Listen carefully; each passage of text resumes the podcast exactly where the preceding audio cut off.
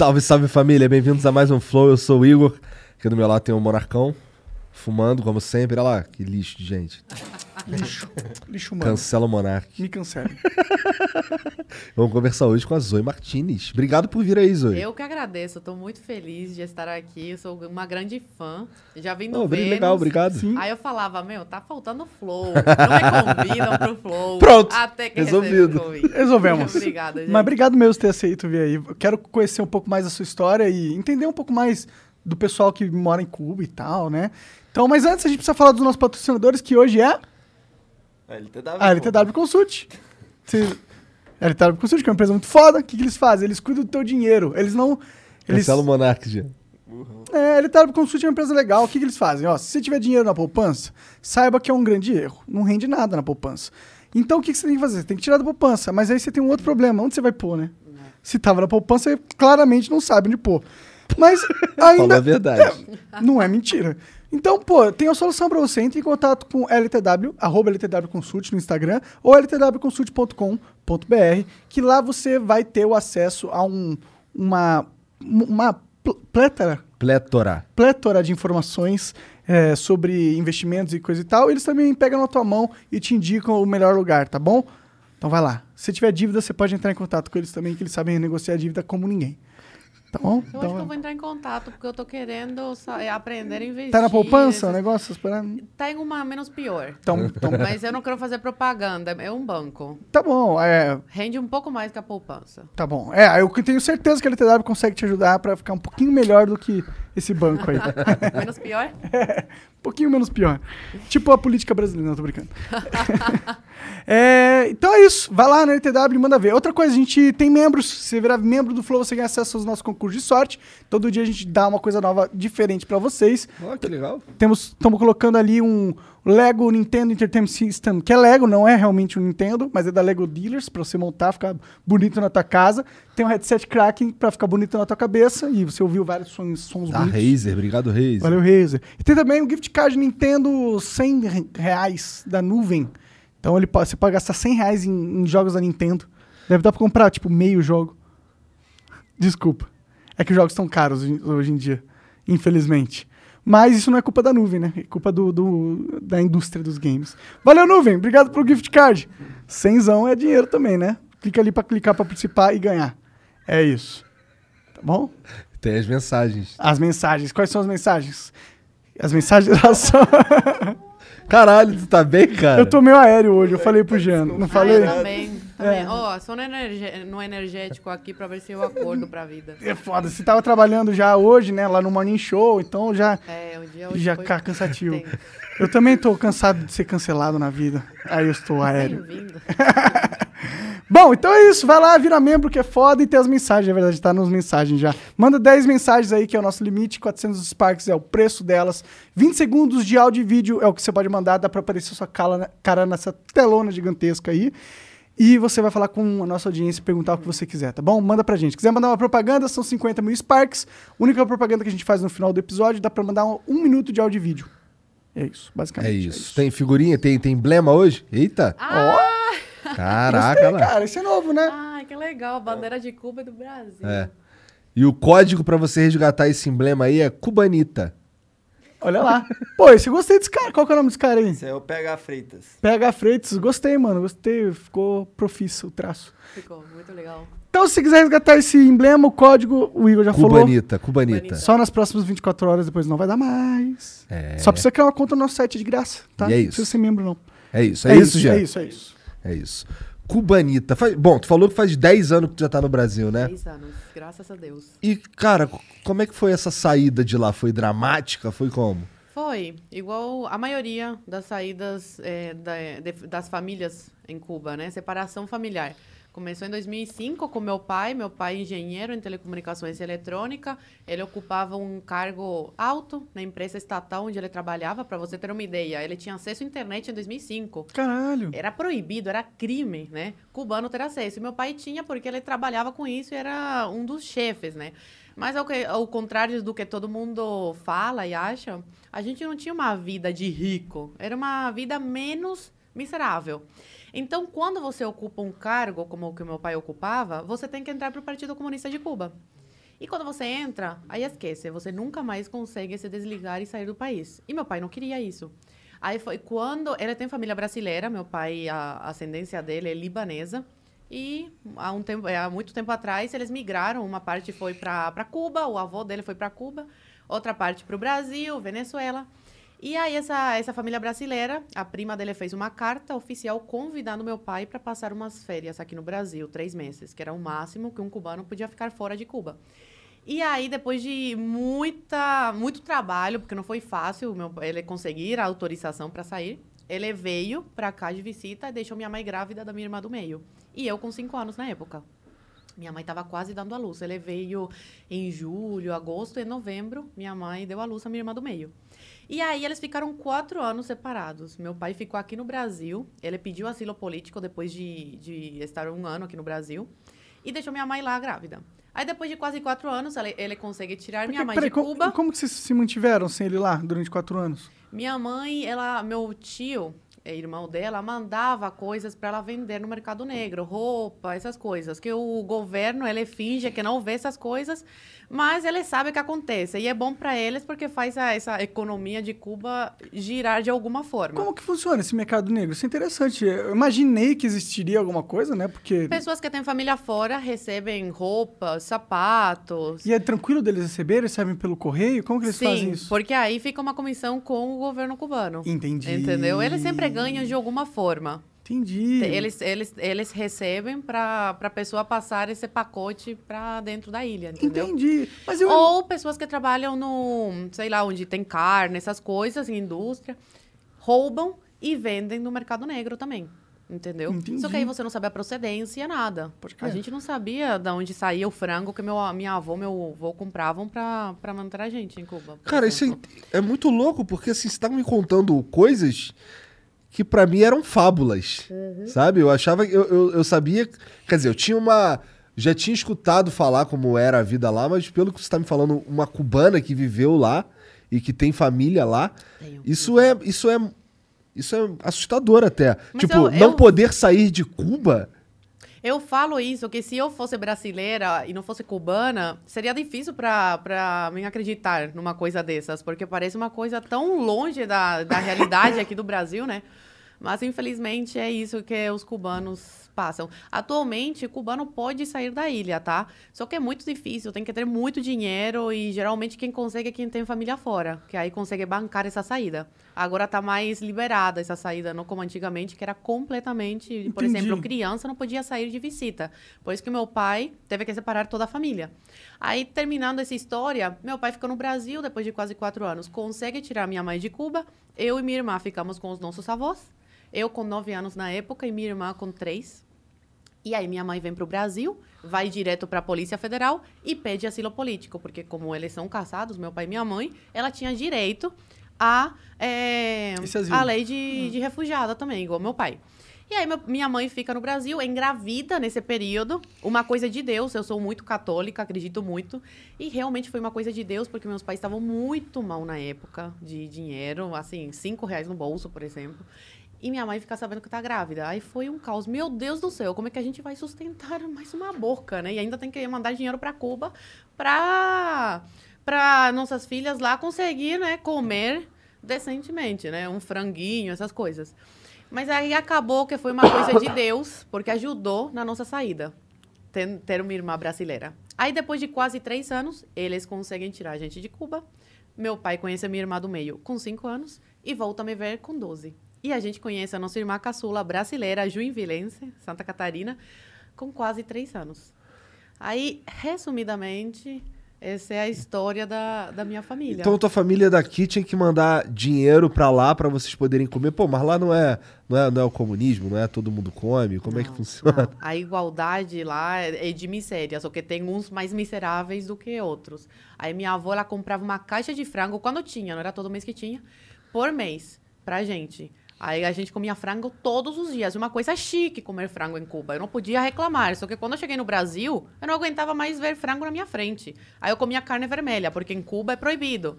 Você vai pra cadeia, 20 anos por matar uma Sério? vaca. É. Caralho. Eles falam que é porque não tem pra todo mundo. Sei.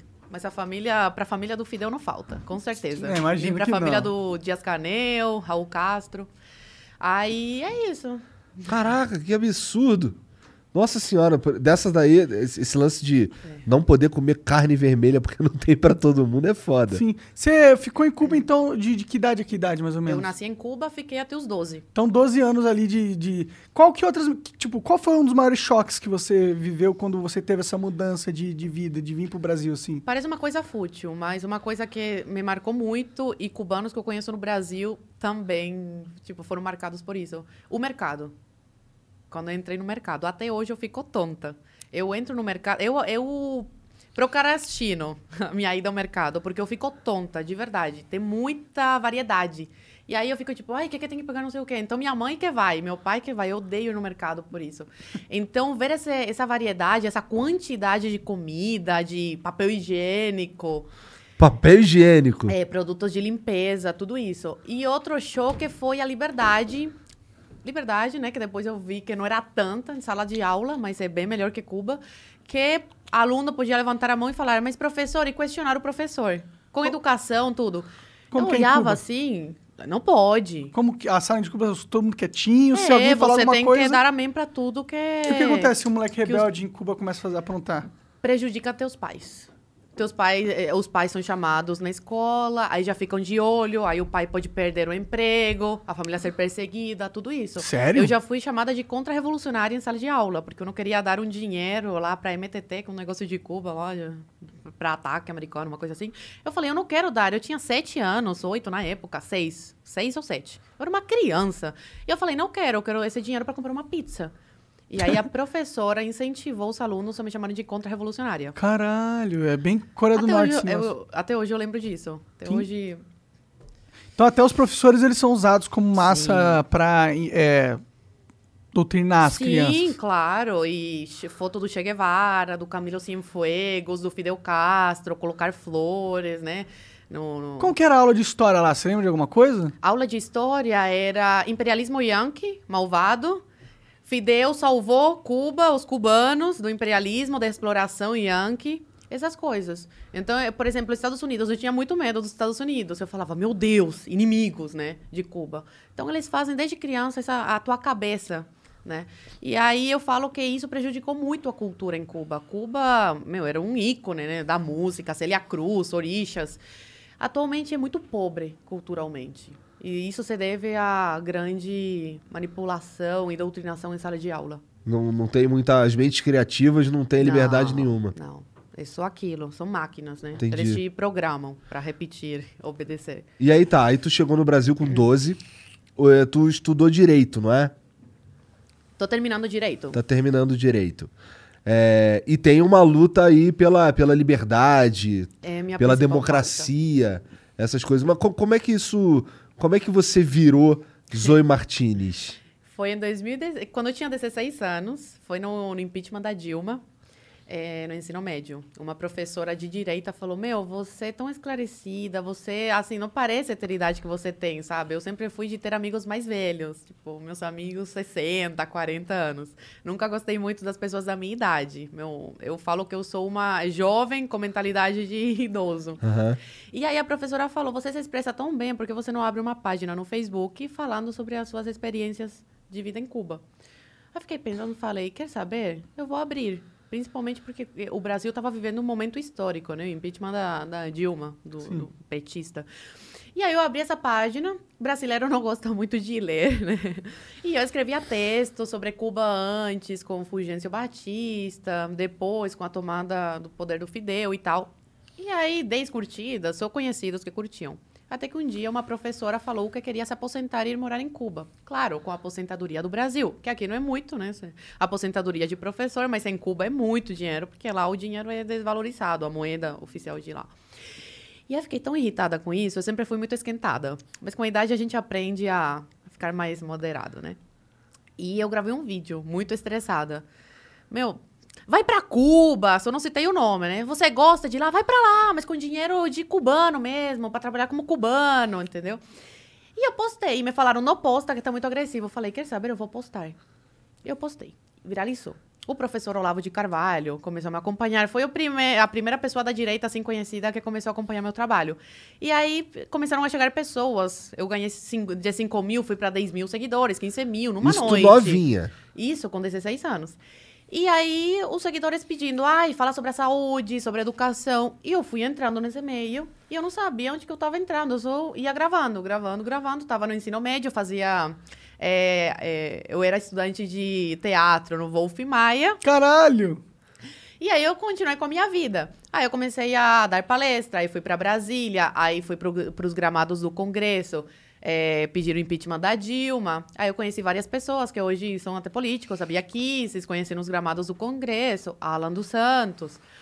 E foi aí que eu me inseri nesse meio e nunca mais parei. Eu acho que meu chamado de, de vida mesmo, sabe? Falam que quando eu falo de liberdade, tudo muda. Assim, é, a minha forma de falar, tudo. Falam, nossa, você fala tão bem sobre isso. Então, eu acho que é meu chamado de vida defender a liberdade e alertar os brasileiros sobre como os perigos, né? De, de você ir perdendo a sua liberdade aqui, outra aqui. E quando você vê, você já está numa ditadura. E aí, para sair, meu amigo, olha Cuba. 60 anos até hoje não conseguiu se livrar É, disso. é. E tá, imagino também porque a galera lá tá tão doutrinada que eles provavelmente nem enxergam as mazelas, né? Mais ou menos. A É? internet agora, é, o Cuba perdeu o apoio da Argentina, né? A Argentina tá falida, Venezuela não tem dinheiro. É, Brasil é, financiava através do, do Mais Médicos com o Bolsonaro, né? Acabou cortando. É, e aí Cuba ficou assim, como que eu vou me sustentar, entendeu? E aí foi pro turismo e o turista entrando precisava ter internet. E também com o cubano que tem família fora, eles conseguem dinheiro porque fami- o familiar fora, fora coloca a internet pro cubano. Então, meus avós, por exemplo, eu coloco internet para os meus avós no celular. E aí a, a ditadura acaba ganhando. Então, com esse acesso à internet de uma parcela da população, o pessoal tem acesso à vida das pessoas em outros países. Sabe qual e aí que começaram é, a né? comparar, Aham. entendeu? Opa, mas isso aqui, por que, que eu não tenho isso? Ou por que, que eu não posso falar isso e eles podem? E isso foi o que uma das causas que levou às manifestações de, de julho. Tô por fora dessas manifestações. O que, que Nossa, rolou? foram muito grandes. As, as pessoas se jogaram pra rua pedindo liberdade abaixo da ditadura. E muitas pessoas foram Nossa. presas, se, é, outras condenadas sem o devido processo legal. Alguém morreu? Menores de idade tiveram causa, casos- Assassinatos? Algumas pessoas. Que a gente sabe, algumas pessoas. Outros estão presos até hoje, outros estão desaparecidos. Menores de idade foram presos. Tem uma menina que eu compartilhei o relato dela, de menor de idade, que foi levada para a delegacia. Obrigaram, três policiais obrigaram a tirar a roupa. Ela teve que fazer agachamento na frente deles para eles verem que não tinha nada nas partes íntimas. Que ela podia ter guardado alguma coisa. Então, é, a gente vê que é um país sem leis, né? Onde as pessoas pedem mudança de governo e não têm o direito de pedir isso. Sendo que os donos do país são, são as pessoas. E não quem está no poder no momento. Só que numa ditadura não funciona assim, né? O dono do país é o ditador e o povo tem que servir a eles. Mas pelo que você tá contando, até que tem um otimismo pairando aí, né? Porque tem a internet chegando, tem agora esse comparativo sendo feito na cabeça dos, dos cubanos. Isso, querendo ou não, vai implantar um sentimento de frustração, indignação cada vez maior que talvez antes não estivesse ali.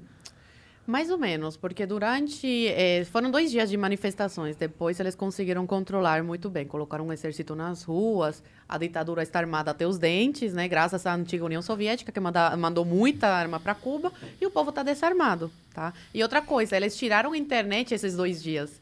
Deixaram as pessoas sem luz. Então, dificulta muito né, a comunicação com outras pessoas via internet. Aí dificulta para você marcar uma manifestação. As manifestações que acontecem aqui no Brasil, a 90% é marcado pela internet, em grupos de WhatsApp, Sim. em grupos de Facebook. Então, dificulta muito o contato com as pessoas quando cortam, né? Só que agora, dia 15 de novembro, parece que eles estão se organizando e vão para a rua de novo. Isso me deixa feliz, por um lado, porque eu vejo que o povo realmente não voltou a dormir, es- estão acordados e querem se jogar para a rua, mas por outro lado me deixa preocupada e com medo, porque eu sei que outras pessoas vão ou vão perder a vida, ou vão desaparecer, ou vão ser presas injustamente sem o devido processo legal. Isso é bizarro. Tá falando que você coloca, você coloca a internet pros teus avós lá. É isso? É.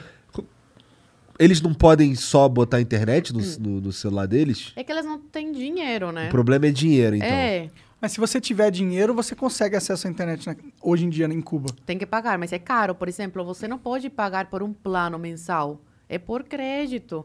Então, outro dia eu fui colocar, faz um tempo já, mil reais, entendeu? 8 gigas de internet. Caralho! Tipo, é uma coisa É muito caro. absurda. Para quem mora nos Estados Unidos é mais barato, porque é em dólar e tal. Para quem tá aqui no Brasil, tem que fazer a conversão e tudo mais. Mas é muito caro. Meu plano de internet aqui no Brasil é de cento e poucos reais no celular. E dá para o mês perfeitamente. Sim. Mas para o cubano, não. E a internet é muito ruim, muito ruim mesmo. Quando eu converso com minha avó, assim, por câmera, meu Deus do céu. Chegou a voltar que lá tá- É alguma vez? 2G, 1G, sei lá o que é. Eu acho que pelo fato dela ter pego o exílio, vocês ter, a família dele ter pego o exílio, eles não, não podem pode voltar, nem né? voltar, né? Não, eu posso. Você pode? Assim, pelo que eu falo na internet, eu não sei se é muito seguro. Sim. Não Real. parece ser. E eu não tenho muito interesse em voltar. Não- não quero. Pra quê? Sabe? Entendi. É, De alguma Já forma eu tô conseguiu dando sair meu de lá, dinheiro para a ditadura, né? Porque faço turismo e tudo. E eu não sei se eu me sentiria confortável voltar e ir para Varadeiro enquanto o povo tá na extrema miséria, sem liberdade, entendeu? Sendo censurado. Eu, eu acho um pouco de hipocrisia. Quem vai para lá, fecha os olhos para o que é o povo comum eh, né, passa e vai para os resorts, né? Porque o cubano não tem acesso a essas coisas. Imagino. Uma das coisas que a galera fala muito sobre Cuba é que a medicina lá é super avançada e tal. Como que foi na época que você morou lá, com seus 12 anos, quando você ficava doente? Uma das, das coisas que levou o povo para a rua, além da falta de liberdade, da censura, é essa questão da, da medicina. É, o coronavírus está, está descontrolado em Cuba. Pessoas todo dia, até agora, morrendo, morrendo, morrendo. E eles tentam é, Abafar disfarçar, caso. abafar, entendeu? Ah, não, um caso, dois casos. Não, realmente está morrendo muita gente. Outros que estão morrendo em casa porque não podem ir para o hospital, chamam a ambulância. Tem relatos que eu também coloquei na minha rede de uma mulher que ligou falou assim: Olha, não lembro se era irmão, marido, alguma coisa assim, era familiar. Tá morrendo aqui em casa, tá sem ar, preciso de uma ambulância. A ambulância chegou quando ele já estava morto. E demorou mais de seis horas para o carro fúnebre levar o corpo. Então, todo esse descaso. É, opositor não recebe atendimento no hospital. Idosos dormindo nos corredores, no chão do, do hospital, porque não tem leito. Sem oxigênio. Então, tudo isso fez com que o povo se jogasse para a rua para pedir dignidade. Porque um turista é melhor tratado do que o cubano. Tanto que tem um hospital para cubano e tem um hospital para turista. Entendi. Tem e o essa- cubano não pode ir nesse hospital pra turista. Mas Só- se tiver dinheiro, talvez possa. Não. Não pode? Só turista. É porque é uma Caralho. forma deles venderem para o mundo, né? A qualidade da medicina cubana. Entendi. Caralho, cara. Parece, sei lá, um inferno esse lugar, cara. É, não parece muito legal É um mesmo. inferno. Imagina, É um imagina. inferno. Imagina, tu, tu vivendo num lugar onde tu não pode falar, tu não. Tu não Imagina eu vivendo em tem... Cuba. Imagina, não tinha, já tava morto, já tava morto. Eu já estava morta. Com as coisas que eu falo aqui no Brasil. Não, e eu tô, tô trabalhando agora como comentarista. Então, para mim, é uma realização muito grande. Porque eu venho de um país onde eu tinha que reprimir todas as minhas ideias, meus pensamentos.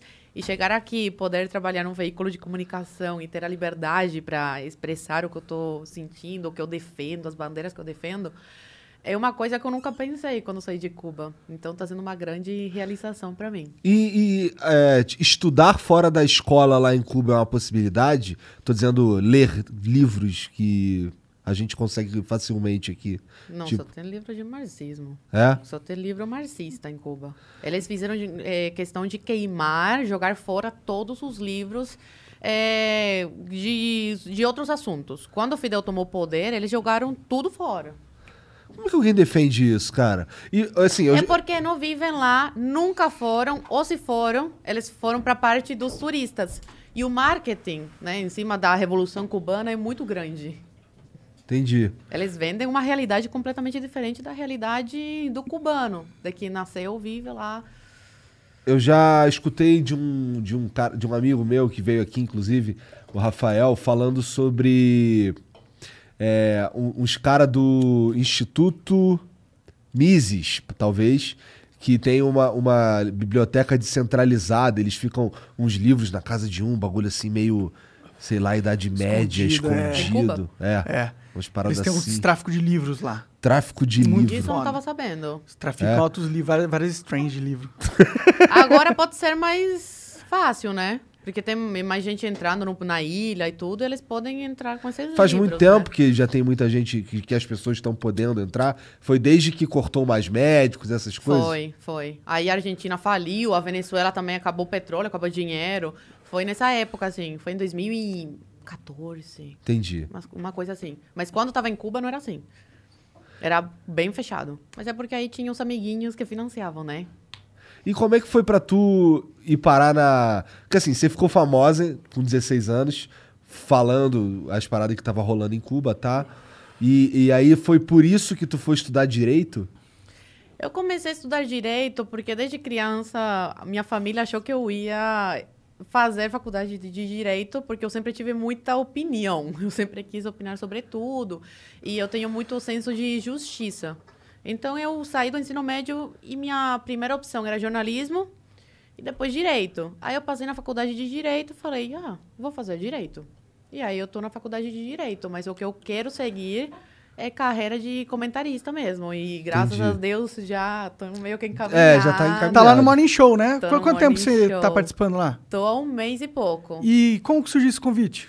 Cara, começo do ano, é, eu fui convidada pelo Emílio, do, do Pânico, Pânico. Emílio Surita, para ser entrevistada. Nunca tinham me chamado, assim, na, na Jovem Pan. Ele se interessou muito, viu vídeos no, no TikTok e tal, e foi muito com a minha cara. Aí me chamou, eu fui numa sexta-feira, ele falou, olha, no almoço da sexta, eu quero você na segunda também, é, vindo no programa. Eu falei, tá bom. Aí eu fui na segunda. Aí depois disso, só quando estourou o negócio de Cuba em julho, me chamaram de novo. Pode vir? Aí eu falei, olha, tô cheia de, de entrevistas, todo mundo querendo e tal, e me chamaram uma hora e meia antes. Eu falei, quer saber, eu vou, porque eu sempre tive muita consideração, eu sempre gostei muito. Eu já fui assessora da, da Bia Kisses, e uma das principais metas, assim, né, nessa, nessa área que eu estava atuando, eu, eh, jornalista, eh, imprensa, assessora de imprensa, era levar ela no, na Jovem Pan. E até então ela não tinha dado nenhuma entrevista. Meu objetivo era levar ela. Quando eu levei, eu falei, yes, chorei, meu. E ela, calma só e tal, porque eu fiquei realmente muito emocionada. Eu sempre fui muito com a cara da Jovem Pan, sempre foi minha meta. Eu quero Jovem Pan. E aí, quando estourou o negócio de Cuba, eu fui de novo. E aí o Emílio falava, ô, tu tinha, contrata essa menina, ela é muito boa e tal. E eu, tu tinha, ah, vamos ver e tal. Até que um dia, no em, em julho mesmo, minha amiga tava num jantar comigo, um casal de amigos e tal, falaram, meu, manda mensagem pro cara. Falei, claro que não, gente, que isso, não vou incomodar ele no WhatsApp mandando mensagem pedindo emprego. Aí meu amigo, o Sandro, pegou, conseguiu o contato do, do Tutinha, pegou meu celular, falou, ô, escreve isso aqui. Aí eu mandei uma mensagem super descolada pra ele e tal, sei que o seu celular é top secret e tal, mas eu quero uma oportunidade, tô voltando pra Brasília, queria saber quando que eu começo na PAN. Falei desse jeito, pra me programar. Aí ele respondeu, olha, vamos ver, se vou ver alguma coisa, vou pensar em alguma coisa. Eu falei, olha, ele foi educado, mas eu acho que não vai rolar nada. Aí um mês depois, menos de um mês depois, ele me manda mensagem falando: Você pode vir eh, para São Paulo para a gente conversar? Eu morava em Brasília até então, né? Eu passei três anos em Brasília. Falei: Olha, posso? E vim para São Paulo. Aí ele fez a proposta, falou: É pro Morning Show. Aí, meu filho, era uma mistura de emoção, assim, é uma realização muito grande estar lá. E tá sendo muito, muito incrível. Meu, tô debatendo com gente de 40, 30 e poucos anos, eu tenho 22, então tá, tô aprendendo muito. E também tem um espaço onde eu posso falar sem censura. Eles realmente deixam falar à vontade. E agora a gente vai pra TV, na quarta-feira. Maneiro. É. Mas, tu, mas tu não abandonou as redes sociais também, né? Não, não. Eu continuo com meu Instagram, meu YouTube, continuo normal. E agora na, na Jovem Pan também. Eles não cortaram nada. Deram liberdade total pra. E, o- e o que, que tu tá achando falando nessa questão de liberdade? No Brasil, você estava acostumada com Cuba, né? Que era uma bosta, como você falou. Mas Brasil, aparentemente, tá tendo alguns problemas na questão de liberdade. O que, que você tá achando sobre isso? Preocupante. É, eu gosto muito da filósofa Ayn Rand. Ela viveu num sob um regime igual o meu, né? Comunismo e tudo, na Rússia. E ela tem uma, ela tem uma frase que fala assim: é, você pode ignorar a realidade, mas não pode ignorar as consequências de ignorar a realidade. Então, essas pessoas que estão ignorando o que está acontecendo, a censura que está acontecendo, podem ignorar, ok, mas as consequências virão. E não são nada boas. Eu falo que a censura, ela sempre eh, começa de um lado. Começou do lado com- dos conservadores.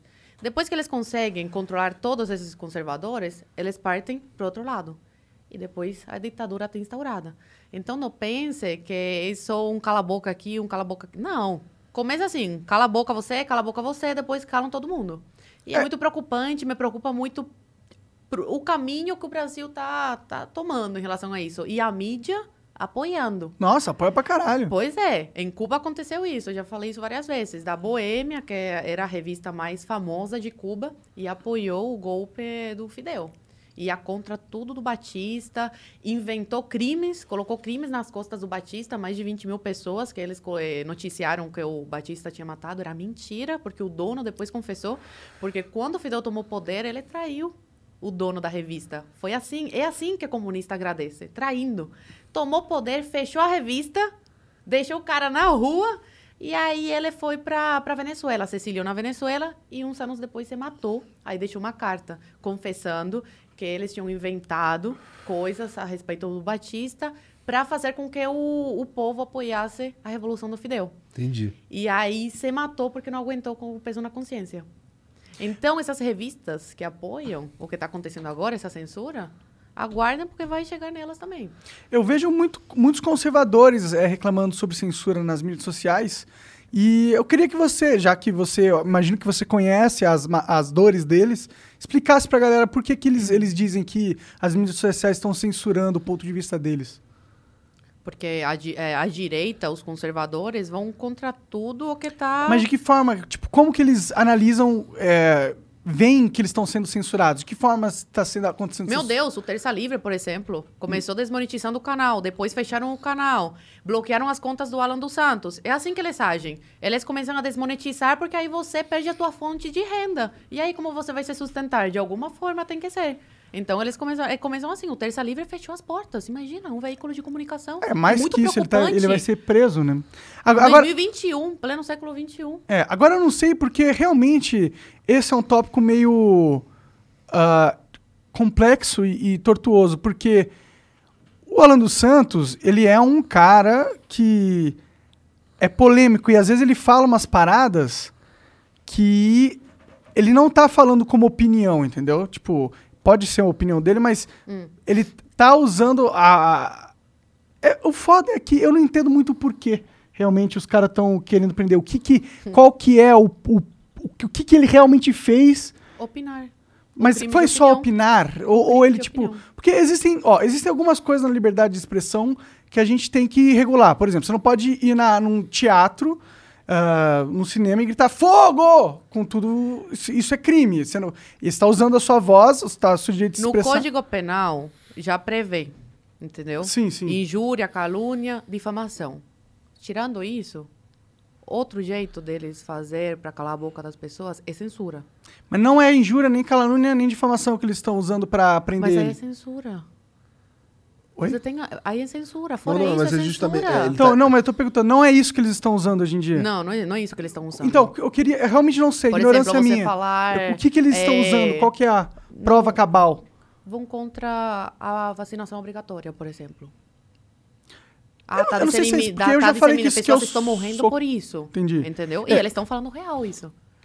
A pessoa não, tá, não é contra a vacina. A pessoa é contra a obrigatoriedade, mas só por falar isso. Eu falei já isso tá- algumas vezes, nada aconteceu comigo. Entendeu? Hum, hum, Tipo, já falei que sou contra a vacinação Por obrigatória. enquanto, por isso que eu te falo. Começa com umas pessoas, depois, Entendi. entendeu? É Vai bom, tu contra é cancelar todas. todo dia. É, eu sofro represárias todo dia pelo que eu penso, mas eu acho que essas represárias que eu estou sofrendo até agora. O Roberto Jefferson, por exemplo. Não, são po- não legítimas, concordo no com sentido o jeito de- que ele faz as coisas. Não concordo, não faria igual. Mas qual o crime que o cara cometeu? Criticar o STF? Criticar Renan Calheiros? Ele falou que tinha que tirar os caras na bala, né? Tá, mas ele tirou na bala? Sim, é que sim. tá. Mas é, você não Quantas pode. pessoas chamam o Bolsonaro de, de genocida? O que, que acontece com essas pessoas? Eu não sei, eu posso estar Entende? enganado, Por exemplo, mas. a live do Bolsonaro, Aham. eh, quinta-feira, que falou aí do AIDS e tal. Ele não tirou da cabeça dele. Ele leu no jornal. Vários jornais colo- eh, colocaram essa notícia. E nenhum dos jornais foi censurado. Agora o Bolsonaro leu e o leitor que é censurado. Não é quem escreveu a matéria do jornal. É o leitor que é censurado por ler, reproduzir a matéria que tá lá no jornal. Entendeu? Bom, o que falaram sobre esse negócio do Bolsonaro, ó, eu não tô falando que eu concordo em Sim. tirar ah, o material da rede, até porque eu acho que isso é achar que todo mundo é burro e não sabe ter uma informação e ter um raciocínio crítico sobre Sim. essa informação. Mas é, parece que esse jornal que o Bolsonaro escolheu para ler é um jornal que é conhecido por espalhar mentiras, entendeu? Tipo, ele falou que era um negócio da, da, da vacina que dava autismo, um negócio assim, entendeu? Sim. E, e, e é foda, porque quando o presidente usa umas fontes totalmente duvidosas pra falar alguma coisa que, que pode até ser verdade, porque eu vi que tem, saiu em vários, sa- Sim, saiu até na Forbes, Exame um estudo também. que pode, Exame. tipo, não é que a vacina causa AIDS, entendeu? É pelo contrário, é que se um dia você for exposto ao vírus da AIDS, transando ou de qualquer outra forma que dá para ser exposto ao vírus da AIDS, caso você estivesse vacinado, há uma possibilidade que a doença avance mais rápido ou você tenha mais chance de se contaminar na exposição. Foi o que eu vi Sim. na notícia da Forbes. Agora, é meio problem- problemático o Bolsonaro talvez falar que o Não toma vacina porque senão a AIDS vai te matar. é, tipo, é, tomar vacina da AIDS. É, da AIDS Não, mas se ele fosse contra a vacina, ele não estaria dando dinheiro para comprar vacina. Entendeu? Até o final do ano, agora 2020, do- do- 2021, tá previsto sei- eh, 600 mil, né? 600 milhões de vacinas? Cara, eu também não sei. Não- Tu sabe, Jean? Eu tenho o número aqui, mas é O Jean 600 e alguma coisa. Então, eu- Então, assim, ele tá, ele tá comprando. Agora, uma coisa é, eu acho que ele errou em falar isso na live. Errou.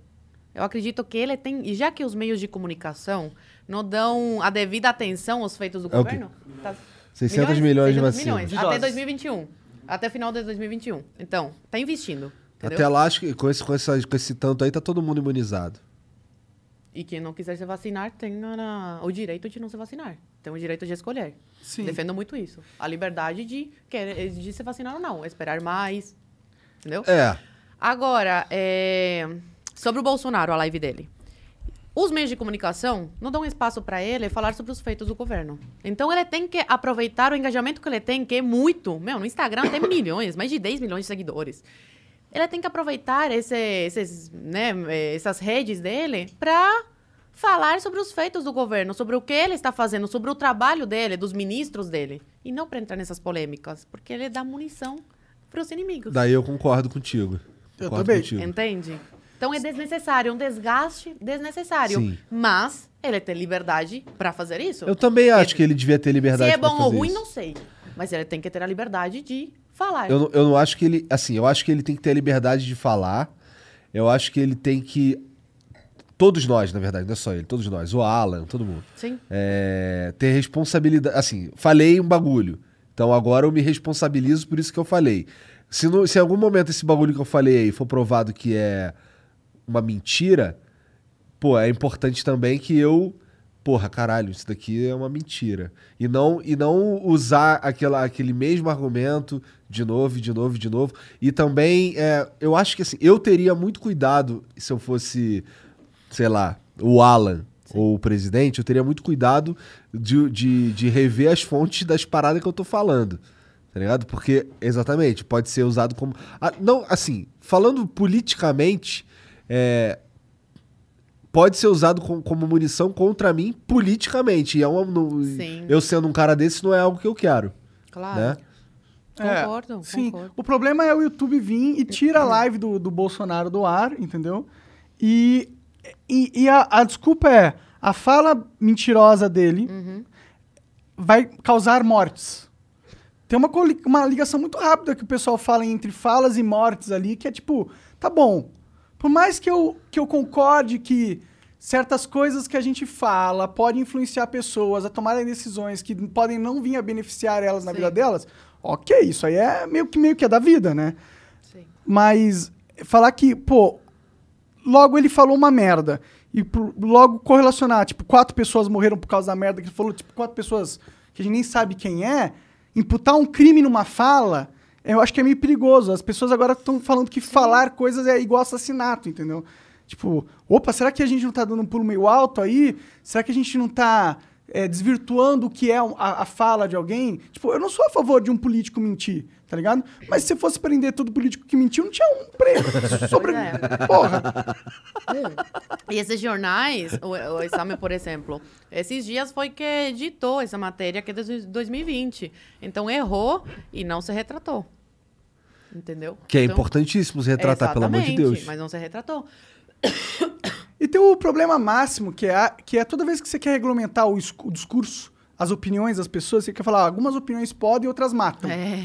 Quando você começa a falar isso, aí você acaba no, caindo no problema. Ok, vamos supor que a gente concorde com esse argumento, com esse argumento que minha opinião mate. Eu não concordo com isso, mas estamos num negócio abstrato aqui agora.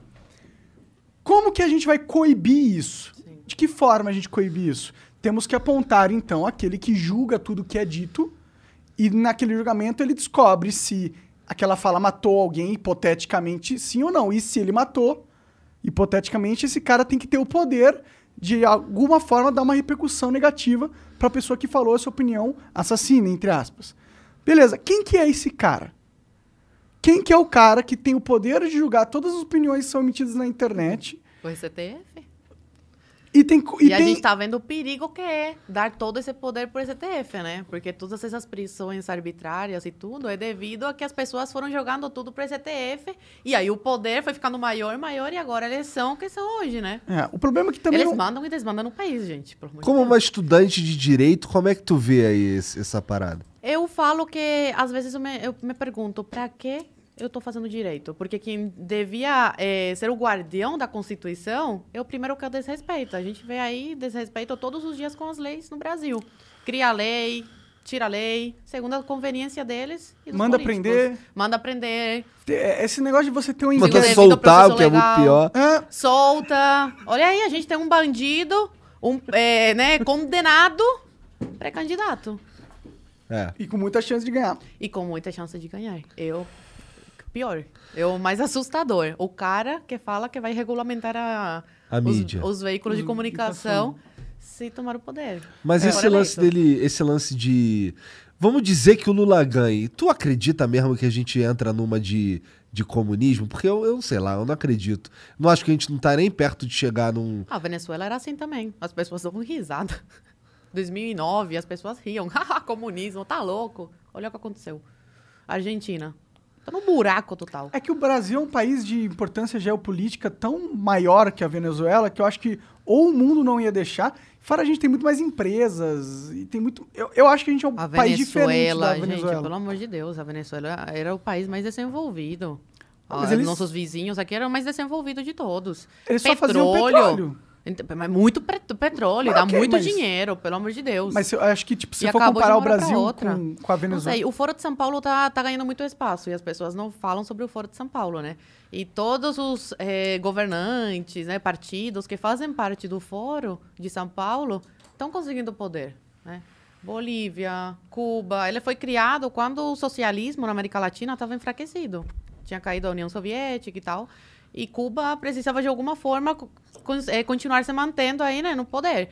E aí o Lula, o PT ficou com quase 14 anos no, no poder. Então todos esses países, esses governantes que fazem parte do Foro de São Paulo, de, de uma, de uma forma ou de outra, estão conseguindo entrar no poder. A Argentina voltou com o mesmo governo, e Venezuela.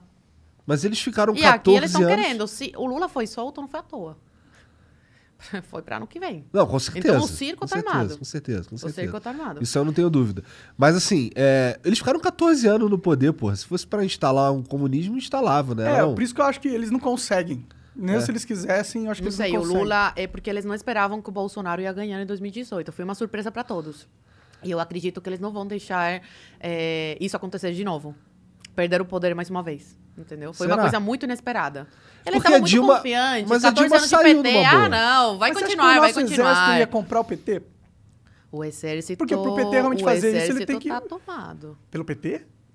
pela esquerda. Tem muito infiltrado. Sério?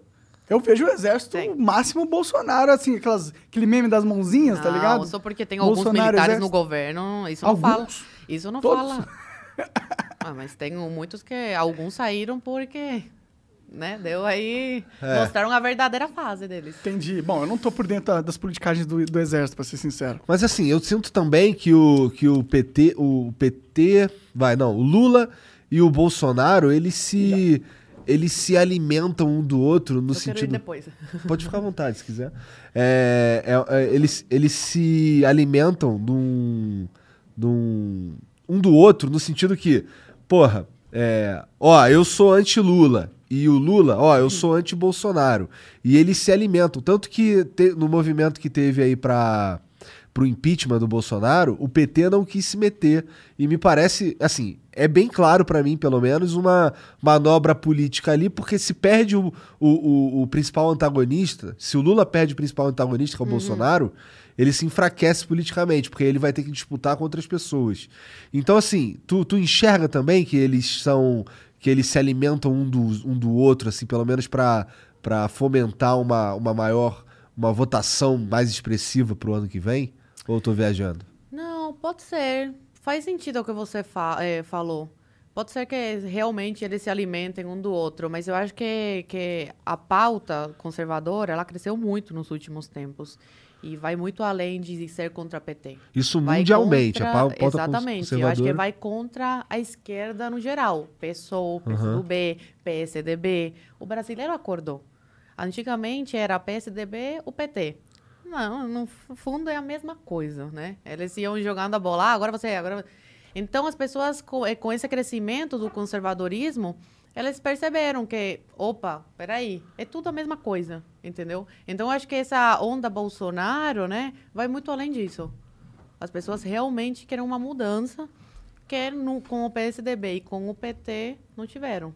Porque no fundo é a mesma coisa. A gente vê que quando precisam se juntar, eles se juntam e sempre é pro mal. Né? É. Então é. não são tão inimigos como parece, né? Pois é. PSDB pois e é. PT aí. É, então, isso daí, na verdade, pro, pra quem tá olhando assim com um pouquinho mais de atenção, é claro de verdade. Que é tudo a mesma coisa. E assim, é. é, o- mas o, o- o lance do, do, do. Eu sinto que a gente teria uma chance melhor se pro ano que vem a gente não tivesse um segundo turno Lula e Bolsonaro. Eu acho que a gente tinha uma, uma chance melhor de. Quem? Esse que é o E problema. o Sérgio Moro, o que você acha dele? Ninguém gosta de traidor. Você acha que Ele é foi uma grande decepção pelo jeito que ele saiu do governo. Fez um teatro e provas e não sei o quê. Cadê as provas? Nada. Não mostrou nada. Só vazaram aquela conversa do, do Bolsonaro com os ministros e só reafirmou, né, o que é o Bolsonaro, que é uma pessoa sincera, que fala palavrão mesmo. E é isso. Não mostrou uma prova, Aquilo não é prova de nada, realmente. É, não é prova, mas, mas é prova de uma coisa. E ele vai se juntar com o Dória. Tá, mas é prova de uma- Anota o que eu tô escrevendo. Ele vai se juntar com o Dória Tá. pra tentar derrubar o Bolsonaro. E você vê aí que é tudo, é tudo da mesma laia, entendeu? Mas mas acho que é a prova de uma coisa. A prova é que o Bolsonaro queria mexer ah, na Polícia Federal de uma forma que o Moro não concordava. Gente, o Bolsonaro tá na Constituição. Ele, ele tinha como colocar o chefe da Polícia Federal. Tá? sei, mas ele é falou- direito mas- assegurado na Constituição. Com certeza. Que Mas ele se falou- teve interferência da, na Polícia Federal, a culpa é exclusivamente do Moro. Porque o Moro era quem mandava na Polícia Federal. E não ficou uma coisa pro- provada a respeito disso. Não, é, Cadê uma prova? é que, tipo, Ai, que grande. quando o Eu Bolsonaro. gosto daqui que eles me alimentam. Quando o Bolsonaro. Você queria ir no banheiro também. Eu quero. Vai lá, vai lá, a gente continua. Você quer terminar um raciocínio? Não, depois a gente continua. Pode ser. É? Pode horrível sair assim ficar mesmo? segurando. Aham, sim. pode total ir. E o pessoal de boa. De boa. É, a gente vai. Eu vou, eu vou trocando aqui, ideia aqui com o Monaco. Isso, É, esquerda sai ali. aqui à esquerda. É, Onde eu tava A mesmo? gente tava falando que o Bolsonaro mexeu no. É, então, a única coisa que me preocupa realmente nisso é que O Bolsonaro realmente queria mexer na, em, em cargos de superintendência da PF. E teve também uma conversa com eles dois, onde houve uma promessa do Bolsonaro ao Moro que ele ia ter carta branca para fazer o que quiser. É, eu acho que a grande parada do Bolsonaro é que, em geral, se decepcionou, né? É. mais uma parada de, porra, é, o cara não ia fazer, ia acontecer, não ia ser anti não sei o quê, anti-centrão, caralho. Sim. Só que o, o, o grande problema é que não dá pra ser anti-centrão num país como o Brasil, com o sistema que tá instaurado aí, É. né? Você precisa fazer algumas concessões. Mas é que, tipo, se você. Acho que, te- acho que você fazer essa concessão é tipo vender alma pro diabo, entendeu? Você acha que você vai fazer essa concessão pra ganhar o jogo, mas na verdade, a partir do momento que você fez a concessão, você perdeu. Caralho.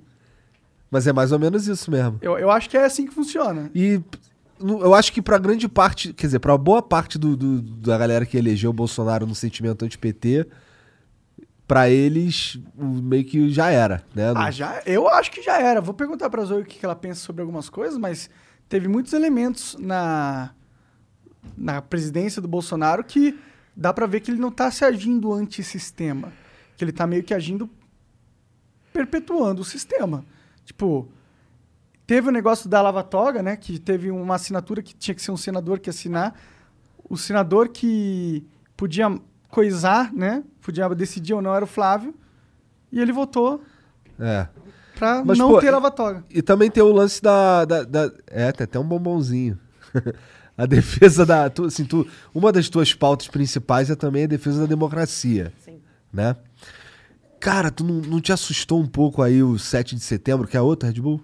Eu quero, please. O terceiro, hoje eu não durmo. Ah, valeu. Ou não, ou isso daí é tudo. O quê? O lance do, do 7 de setembro, um, um problema ali com a, com a Falar que ia democracia. descumprir as decisões do O Moraes. Bolsonaro? É. Não descumpri- não descumpriu nada até agora. Pelo contrário, o único que tá cumprindo, tá quietinho, né? É o Bolsonaro. Quietinho? O resto, quietinho, meu. Bolsonaro tá quietinho, quietinho? continuam batendo nele e ele, né? O único que cumpre a lei é o Bolsonaro. O único democrático que se provou democrático é ele.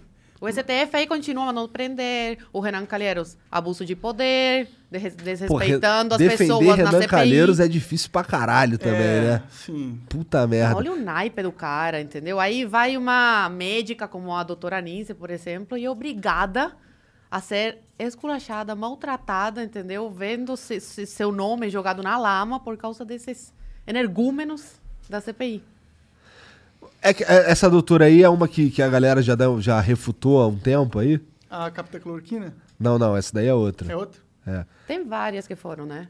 A doutora Nícia é uma, ela do Einstein e tal. Isso aqui é gelo. É gelo. É gelo. Tem pegador ali? Tem, tem ali. Tem o pegador aí. É, o que, que você acha do, do- Você acha que o presidente realmente é, tá agindo antissistema em, na sua maioria das suas decisões? Porque. Antissistema como não, respeitando as leis? Não, não, não. Antissistema como anti-establishment. Não, total. Você acha que Total, ele tá. total. É porque eu vejo algumas posições dele que, não me, não me- sinceramente, não me parecem anti-establishment. Quais?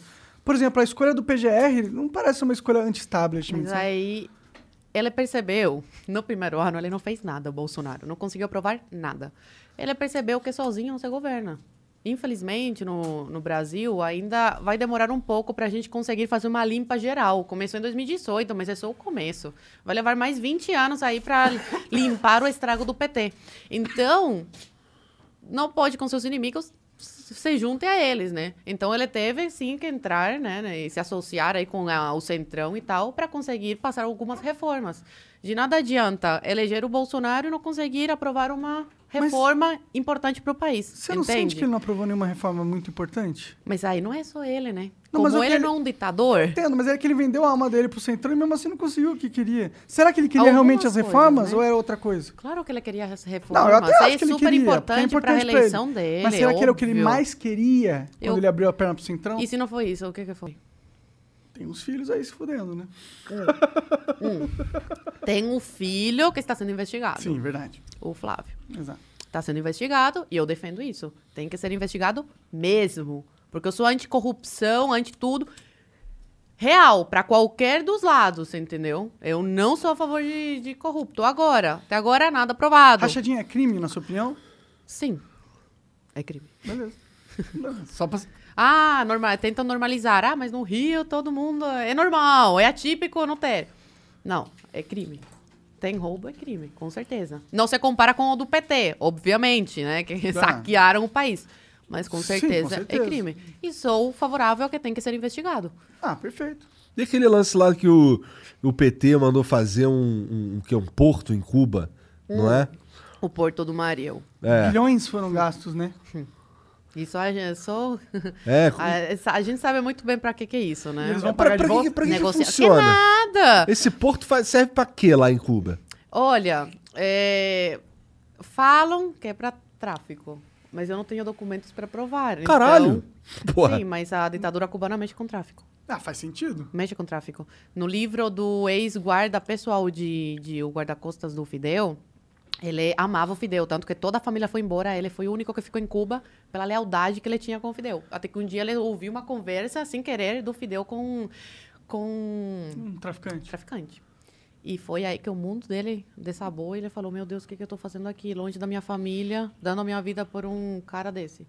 E aí ele fugiu, foi preso, porque pegaram ele tentando fugir, e depois que foi solto, conseguiu fugir de vez para os Estados Unidos e escreveu um livro. Ele já morreu, mas o livro é sensacional, recomendo que. Como é o nome do livro? A Vida Secreta de Fidel, se não salvo engano. Tem que ver em espanhol. Em, é, em espanhol. A Vida Secreta de Fidel. E aí, ele conta, né, que o Fidel mexia... É, A Vida Secreta de Fidel. Entendi. As revelações de seu guarda-costas pessoal. Pô, Então-. É muito bom. Acho que no Brasil, não sei se tem para vender, mas no- de fora tem como comprar. E aí ele conta que o Fidel mexia com tráfico. E os filhos do Fidel têm negócios em Espanha e tudo isso. E falam que o Porto de Mariel é para essa, essa finalidade também. Que loucura, né? E, gente também para mandar di- dinheiro para a ditadura, né? Porque foram bilhões de reais Ah, que foram É um é mandados sim. para Cuba. E o Brasil arcou com a dívida. Porque Cuba não pagou. Por isso que eles ficam com esse negócio de embargo econômico, embargo econômico. É para justificar o calote que ele dá nos outros países. Cuba, o país é conhecido... O país não, mas a ditadura é conhecida como caloteira. Não pagam. Pedem empréstimos. Ai, não temos dinheiro para pagar à vista, pelo embargo, papapá. Nunca pagam a dívida. Aí o Brasil pagou duas vezes essa, esse, esse empréstimo aí. Primeiro quando emprestou e depois teve que, né, arcar com essa dívida. Estamos aqui, estamos na segunda geração da ditadura lá em Cuba. Cara, ses- mais de 60 anos de ditadura. Já passou Fidel, aí o Raul, né, da Aham. família, e aí o Dias Canel, amigo desde sempre da, dos Da ditadores família. da família. Você acha que um dia abre? Olha, vai ser difícil. Você acha que é só com Revolução Armada? Eu acredito. Só Revolução Armada. Como você vai tirar uns ditadores do poder, meu? E outra coisa, É que tu tem que ser Cuba. muito ruim, tu tem que ser muito filho da puta pra caralho pra tu, é um ditador? pra tu ser um ditador, tá ligado? E tipo, assim, foi o primeiro, o primeiro era um filho da puta do caralho. Aí depois foi o irmão dele Uhum. O que era, um filha, que era um filho da Falou puta o do Bananinha. caralho. Aí agora vem um terceiro irmão, que não é nenhum nem outro, tá ligado? Ele só é um filho da puta do caralho. Então, porra, assim, por isso que eu penso que aqui no Brasil é muito difícil isso daí, porque tu precisa ser muito filha da puta do caralho pra tu meter uma dessa, sabe? Mas assim, o, o pensamento comunista eu vejo que está aumentando, está crescendo muito aqui no Brasil, me assusta. Muitos influencers que se dizem marxistas, leninistas, com muito seguidor e engajamento nas redes sociais. Então a desinformação é muito grande. E muitos pedem essa ideologia no Brasil. Então, eu não acho tão difícil, não. Mas sobre isso, você acha que deve ser assim? O que Deixar, você deixa as acha? pessoas... O que, que, que o PT ganha financiando ditaduras como a de Cuba, Nicarágua? O que, que eles ganham com isso? Será É que não é capital apoio político, né? depois Sim. cá? Parece horrível isso. Tem cubano infiltrado aqui. Por exemplo, no, no programa Mais Médicos, eles mandavam infiltrados pra cá. Então não, não duvide que tem infiltrados aqui. No exército na Venezuela tem infiltrados. Cubanos. Sim. Quando tem revoltas na, na Venezuela, cubanos são enviados para lá para controlar o, o povo. E quando tem em Cuba, os venezuelanos são enviados para Cuba para controlar o povo cubano. Então, é assim que funciona. Tem infiltrados, eles têm infiltrados em todos os países, acredite. Caralho. Imagina, então a gente pode. Bom, pelo que tu tá falando, então é um risco real a gente voltar. Voltar. A gente passar a ser um- uma Venezuela. Cara, a gente tá perdendo a nossa liberdade. Você não pode criticar um Ah, uma parada, uma parada que o Monark Que ia que- falar. Como que você chama isso? Quanto ao. Assim, a gente tá falando sobre liberdade de expressão e tal, e ele ia te perguntar sobre o- os, os influenciadores marxistas. Que, bom, eu imagino que a tua pergunta ia ser. É, deixa eles falar, não é? Claro, claro. Eu sou defensora da liberdade. Por mais besteiras e abobrinhas que você fale, você tem seu direito de falar isso. Por mais que seja, burra essa ideia que você está defendendo, né? Porque quem é marxista, quem se diz marxista, ou é burro, ignorante ou mau caráter. Não tem outra. Não tem outra. Até uma certa idade, você ser marxista, ok, ai, que bonitinho, igualdade, papapá, liberdade utópica, né? Porque liberdade nunca, é, liberdade não, é Igualdade. igualdade. igualdade. nunca existiu, nunca vai existir. O ser humano é desigual por natureza. Um melhor que o outro, um com mais possibilidade de crescer, papapá. sempre vai ter desigualdade. Então, até uma certa idade, você defender igualdade, ok, bonito, que legal. Depois disso, meu, é burrice, é mau caratismo. Acabou. É, Não a verdade outra. é que não dá pra. É, igualdade é. É burrice. Só não def- chega. Meu, você defendeu uma ideologia como a- o comunismo, cara, que cala a tua boca depois que os caras tomam o poder. Quem que def- em sã consciência defende isso? Você tá defendendo que calem a tua boca. Mas é bem isso que a galera tá defendendo hoje em dia. No Twitter tem muita gente que. E pior que muitos deles são jornalistas verificados. Mas é que as universidades estão tomadas, né? Um, um erro que eu vejo na intervenção militar foi que eles, para governar e eh, governarem em paz, deixaram as universidades, né, para os professores. Então, foi tomado tudo. Desde a época da intervenção militar, as faculdades, as escolas estão tomadas. Então, foi muita lavagem cerebral, foi aos poucos mesmo. A esquerda, ela teve paciência. O trabalho deles foi de formiguinha, um pouquinho aqui, um pouquinho aqui, um pouquinho aqui. E que eu falo que a direita precisa deles a paciência também e ir ocupando os espaços como a esquerda ocupa desde, né, 1900, 1900 e bolinha aí. Mas tu concorda que a esquerda não é. É, é um salto lógico também a gente pensar que se a esquerda vai pro poder, a gente automaticamente vira comunismo.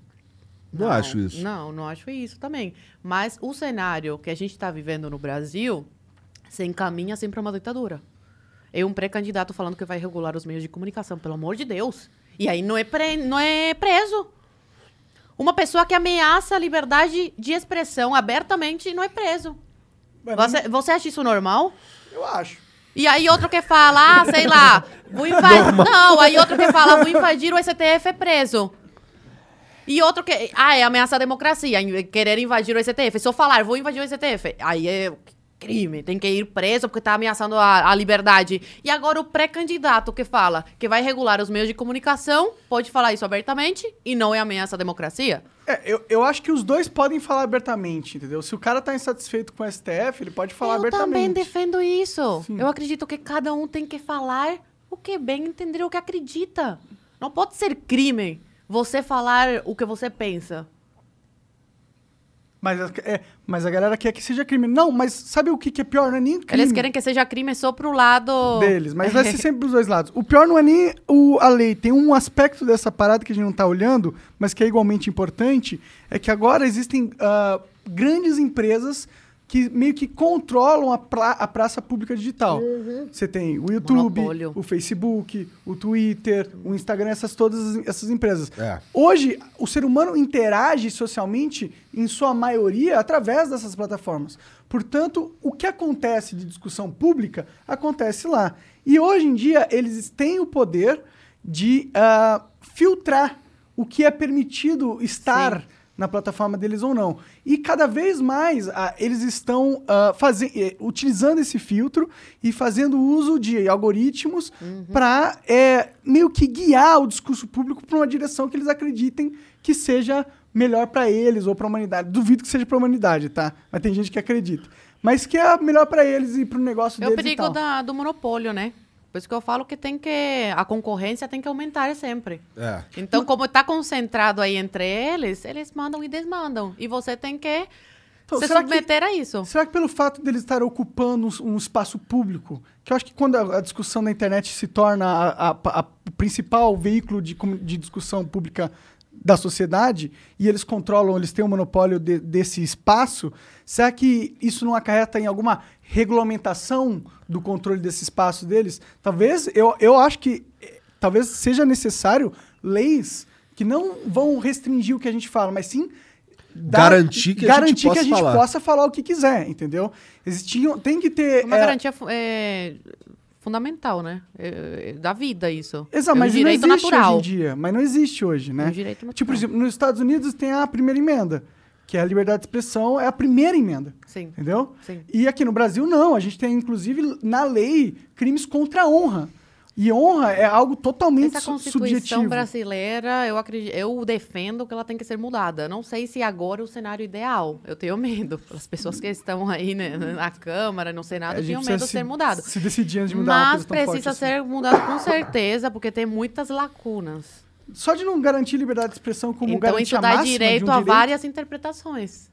Eles podem interpretar do jeito que eles bem entenderem. E aí tomar as decisões, por mais absurdas que sejam, baseados na, no que interpretaram da Constituição. Então ela, ela tem várias falhas, essa Constituição, e com certeza precisa ser mudada. Sim, e a gente está vivendo um mundo que essas empresas agora cada vez mais é, cerciam a discussão e controlam. Ah, existem muitos criadores hoje em dia que eles têm certo medo de falar certas coisas. Eu dou um exemplo que é bem claro e ninguém pode discordar de mim porque todo mundo já viu isso. Sim. Muitos influenciadores se controlam para não falar a palavra coronavírus Sim. nas suas, nas suas palavras. Porque o algoritmo pega essa palavra e corta o engajamento. Por que, que eles ficam com medo de falar uma palavra? O que que- esse é o poder que as plataformas têm quando eles criam regras que cerciam a opinião de uma forma burra. Falar coronavírus por algum motivo é um flag lá que Pô, vai. O Trump perdeu as redes dele, né? E aí o Talibã lá tá com as redes deles, dele intacta, pode falar o que quiser e tudo certo. Aí eles falam um monte de merda nas redes do Talibã. Meu, um ditador mata. O cara mata pessoas, decapita. Ele- Mas é. aí eu tenho. Eu defendo que ele tem que ter rede mesmo. Mas aí ele tem a sua liberdade de ir no Twitter, de falar e tudo, mesmo sendo um ditador. Acredito que o Trump tem o direito dele, ex-presidente dos Estados Unidos, Eu eleito. também acho um, um de absurdo. Ter Também a acho rede absurdo dele. Até hoje ele não conseguiu de volta as, plataf ah, né, as redes sociais na- nas plataformas. Eu- eu acho Isso, isso É em um 2021 absurdo. é ser banido do convívio social. É, exatamente. Né? Tudo acontece na, na, na internet, né? Quando É. caiu, mês, foi mês passado que caiu. Meu, eu me senti assim, em outro planeta. O É. que, que está acontecendo no mundo, né? Sim, A gente fica. não sei viver mais. Exatamente, tudo acontece nas redes sociais. Até para emprego, muita gente, né, na pandemia, ficou sem emprego e tal, e conseguiu uma fonte de renda através da internet. Então, cada dia tá mais importante na vida do, da- das pessoas, né? Essa- essas plataformas. Lá na faculdade que tu estuda lá, a galera se alinha mais com o que tu pensa ou, ou tá mais pro outro lado? Tem cara? muito esquerdista. Entre mais de dinheiro a pessoa é, mais esquerdista. Porque aí não tem noção da realidade. Engraçado, porque Entendeu? eu ouvi um cara falando pra mim que todos os de- direitistas são ricos. Não. Não mesmo. Aqui em São Paulo, uma grande parcela da classe média alta é, é bolos. Vota no bolos. É assustador isso. É, eu- Porque eu, eu tenho uma teoria, que essas pessoas que têm mais dinheiro, elas têm acesso à faculdade. E outras mais pobres, né? É mais difícil. Então, as faculdades estão tomadas pela esquerda. A doutrinação é full. Aí eles são doutrinados. E por isso saem da faculdade com essa crença. E também porque muitas vezes não querem que outras pessoas alcancem o que eles alcançaram. E a esquerda é assim, né? Eles querem só para eles. Só concentrar a riqueza neles e o resto que se dane aí pobre. Entendeu? Essa é a minha teoria. Eu, eu vejo muitas pessoas que são pobres e são de direita também. Não, sim, É. eu conheço muitas, eu conheço muitas, mas aí essas pessoas, elas conhecem uma realidade, né? Que esses riquinhos não conhecem. É a realidade de acordar seis da manhã para ir trabalhar, ralar, pagar sua própria faculdade. Aí eles não têm tempo para pensar essas abobrinhas. Quem tem tempo é quem é filhinho de papai e mamãe, paga as contas e tem tempo de sentar e pensar essas abobrinhas, por exemplo. Faz sentido. Tem uma, uma questão dessa parada de direita e esquerda que eu gosto sempre de discutir, porque eu acho que é legal, é interessante como conceito entender que existem talvez dois polos de pensamentos que são claramente definidos, mas não tem um elemento desse direita e esquerda que me incomoda muito socialmente, que ele acaba dividindo a gente em duas tribos. Entendeu? E a gente acaba eh, falando assim, eu sou de esquerda, eu sou de direita. E a gente começa... Dividir pra conquistar. E- exato. E a gente começa a criar essa, uma polarização e essa ferramenta só, tipo, deixou de ser positiva como um conceito para elucidar a mente de uma pessoa e começou a ser mais um algo que fecha a mente, coloca a pessoa numa caixa, Mas quem entendeu? faz isso é a esquerda. Porque, assim, foram 14 anos de PT, era só a esquerda viva no país e tal, e os conservadores com medo, né? De, de falar, olha, eu sou conservador, de se assumir conservador. Então, quando começou eh, a acontecer isso, os conservadores começaram a falar, opa, você também é conservador, e começaram a se abraçar, entendeu? E a formar essa família conservadora, começou essa polarização. Opa, são inimigos e tal. Porque o país não estava acostumado a ter dois pensamentos. Era só esquerda, só PT, PT, PT. E isso tinha que acontecer, é normal da democracia. Ter quem pensa de uma forma e quem, tem, pensa de, e quem pensa de outra. Agora, os que eu vejo que são mais radicais são as pessoas de esquerda. Por exemplo, eu vejo mesmo no meu dia a dia amigos que param de me seguir porque são de esquerda e falam que eu sou radical, mas eu continuo seguindo a pessoa. Quem para de seguir são eles. Quem vai lá e comenta no meu post, eu feliz da vida lá, comentar sobre política, sobre o que eu acredito, vai lá, faz um textão eh, refutando o que, eu, o que eu falei. Eu não faço isso na rede dele, entendeu? Então eu vejo que essa, essa, eh, eh, essa Polarização? polarização vem mais da esquerda do que da direita. E o radicalismo também. Tudo bem, mas eu- você concorda que tem uma parte da direita que comprou essa polarização e gosta dela? Porque e, e- isso pra mim é um problema? Porque, tipo, se for parar pra dividir todos os seres humanos em grupos de possíveis pensamentos, eu acredito que a gente conseguiria chegar em mais que duas categorias, entendeu? Pois é, mas é, porque, é o seguinte, a direita é muito nova no país. É um bebê de colo, eu falo. A esquerda é adolescente, a direita é um bebê de colo. Então, eu acredito que tem que ter esses dois extremos para depois chegar Num num consenso. consenso. Entendi. Tem que ter um fortalecimento do outro aqui. ponto. É, tá frio, peraí. Tá bem gelado aqui. Ma- O problema é que vai desligar as câmeras, né? Se esquentar. Dá um casaco pra ela. Pelo menos nas mãos. Meu Deus, tá bem frio. Que essas câmeras são chatas que se não deixar geladíssimo, elas apagam no meio do programa. Sério? Elas superaquecem. Câmera fresca. E aí os convidados têm que sofrer o Gente, inferno toda do hora que eu te vejo com esse boné, parece MST, juro. Quando eu cheguei botar aqui, eu falei, meu assim. Deus. Agora eu pareço o Sérgio Malandro. por MST. Esse barbão ainda, né? Ô, companheiros. Companheira. Não, que eu tenho todos os dedos. Não, companheira. Mas o que, que vocês estavam falando aí, pô? Que eu tava no banheiro. Tava falando da polarização. É, da Polarização. polarização. Eu tava falando o, o quão eu. Ah, às vezes acho que a gente entra numa discussão que não é positiva pelo fato dessa tribalização dos, dos dois polos políticos. É, é. Mas quando era só esquerda, as pessoas não achavam problema, né? Confesso que quando tava rolando esse negócio que era só esquerda, eu era só um moleque jogando videogame, não tava muito interessado. É, eu acho que a, a, a, a internet ainda não estava madura o suficiente também. É. Né? Eu acho que agora as pessoas estão usando o espaço mesmo para falar.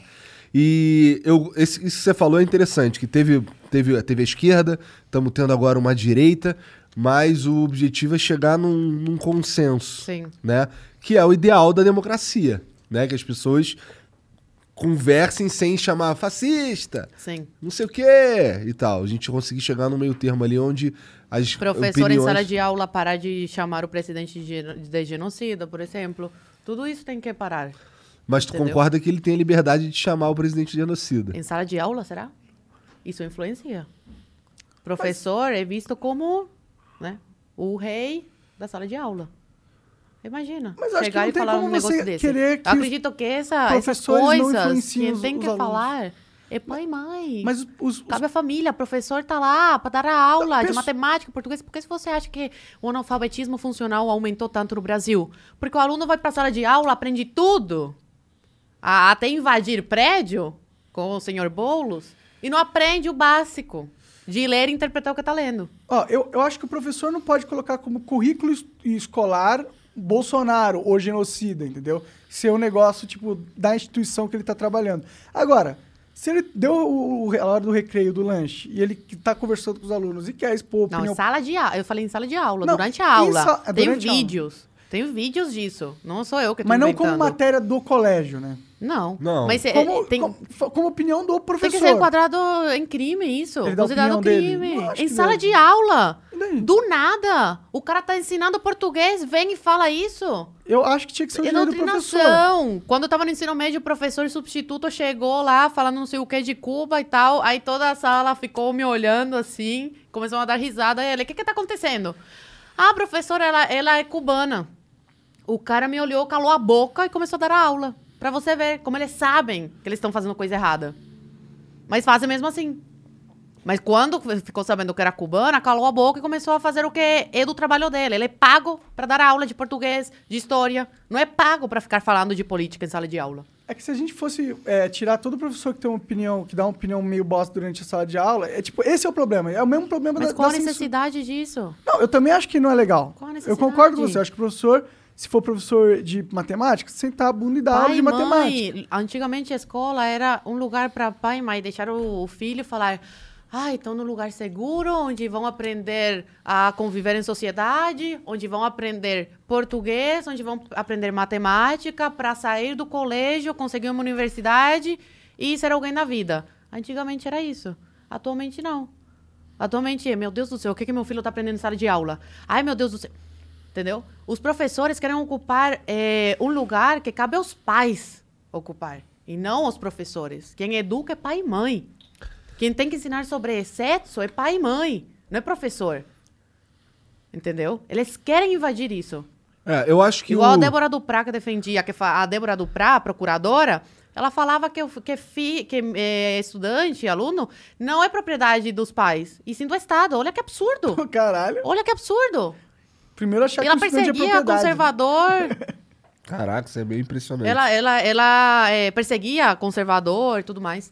Então, assim, é um É, pra mim, o absurdo. principal É problema- propriedade de pai e mãe. Não, com certeza. O, meu, o problema que eu tô pondo aqui não é nem esse. É tipo, eu acho que a gente não pode criar um ambiente onde, por mais que seja burra a opinião do professor, ele não tenha a oportunidade de expressar, mesmo que ele esteja em Eu acho que o principal problema, na verdade, é, é- não é o cara expressar a opinião dele, sim impedir que o aluno pense o contrário. É, se o, se o professor pega e começa a Tira caçoar nota. de você. É, aí é um problema. É um Mas problema. é isso que acontece. A gente Não, não, mas pode isso é um problema. ingênuo, É isso que acontece. Isso é um problema. É isso que acontece. Isso tem que ser regulamentado do jeito que o professor ele tem que tratar todo mundo igual, ele não pode cercear a liberdade do aluno de se expressar na sala de Não aula também. acontece. Eles vão tirar nota. E aí, como, ele, como o aluno vai provar que é perseguição política? Tá. Não tem. Aí cabe o colégio, a diretoria afastar o cara se estiver percebendo se muitos Já aconteceu isso alguma vez? Nunca. Bom, eu já, já não sei, mas mas realmente é- seria um problema. É, é. Ô, tá com dificuldade aí pra abrir o bagulho? Nada, que eu não tava querendo comer ao vivo, mas tô Ué? metendo. Vou comer. Deixa ver É, se eu tô comendo ao vivo aqui, eu não tô nem aí, pô. Depois tá fazendo vídeo. É. A cubana, boa de garfo. Cubano aproveitando que não tá em Cuba. Ela- E aí, como tá o chat aí? Muito xingamento? Deve a audiência ter. aqui é esquerdista. Deve a ter, deve audiência ter. aqui de vocês, É minha esquerdista. gente, olha, adoro internet, Mas a- capitalismo, mas... Mas eu acho que esse, esquerda. esse espaço aqui, acho que as pessoas verem.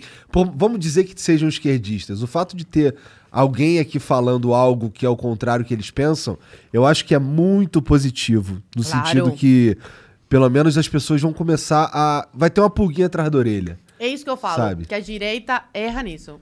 A direita, ela só fala pro público conservador. Pro público que já é, acredita, Mas a esquerda defende também. e concorda com as ideias. Eu- eu- Ai, de... eu acho que ai, eu acho que a esquerda- direita, perfeito. acho que a direita é- ainda, ainda fala mais com, com- É, eu com todo acho. mundo que, que a, a gente, esquerda. quando começou o podcast, a gente tinha muita dificuldade de falar com a, A com a esquerda vai esquerda. ocupando os espaços. A esquerda vai ocupando os espaços. Mas eles não queriam vir no Flow no começo. A É. gente só conseguia falar com pessoas de direita. Eu achava que isso aqui era esquerdista. O Flow. Cara, eu acho que é que só que eu tenho você que acha isso. Porque no Twitter, a esquerda vai. Acho que é porque o Monark odeia. curtiu um tabaco orgânico. Ah, É, Deve ser por isso que tu achava. Então, eu, eu sou muito é, defensora disso, da direita falar com outros públicos, e não só com quem já concorda com o que você fala. Entendeu? Eu não acho que. não- Eu acho então eu que tenho não- esperança que alguém aí que tá me xingando vai ouvir Mas alguma minha e vai já? falar. Cara, aqui tem de tudo. Mas tem de tudo. E o Mas chat vai- da Twitch? Meu, Tem os dois também. Tem gente que eu recebo no, no meu Instagram e fala assim: Nossa, eu comecei a te seguir só pra dar risada das besteiras que você postava. Mas agora você me converteu, agora eu virei direita. Sério, sério, tem muita gente assim, e jovem. Porque o meu foco é jovem. Eu me sinto muito feliz. eh, Foi o lançamento do livro do Constantino, semana passada. E tinham duas irmãs, uma de 12 e outra de 13. Me lembraram as minhas irmãs, que minhas irmãs, nossa, eu tenho mais ou menos essa idade. E chegaram, meu, sou tua fã, assisto o teu vídeo. Babá. Eu fiquei tipo, meu Deus, uma criança de 12 e outra de 13. Então é uma geração que não está perdida. Eu fico muito feliz com isso. De conseguir trazer informação para essas pessoas, porque realmente Sim. E escrever livro? Tu quer escrever livro? eu quero, já estou nesse. Já estou tá o providenciando, livrinho. estou Entendi. providenciando. Mas, tá. Eu ia te perguntar se é contando história de Cuba. Sim, vai ter a minha história, mas também um pouco de Cuba antes da Revolução e Cuba durante a Revolução. E também estou querendo lançar um curso. Ele estava bem adiantado, aí eu fiz chamada para Jovem Pan, agora eu estou me dedicando 100% à Jovem Pan, estudando bastante para me preparar e ser cada vez melhor, né? E aí eu deixei um pouco de lado o curso, mas eu pretendo lançar um curso também.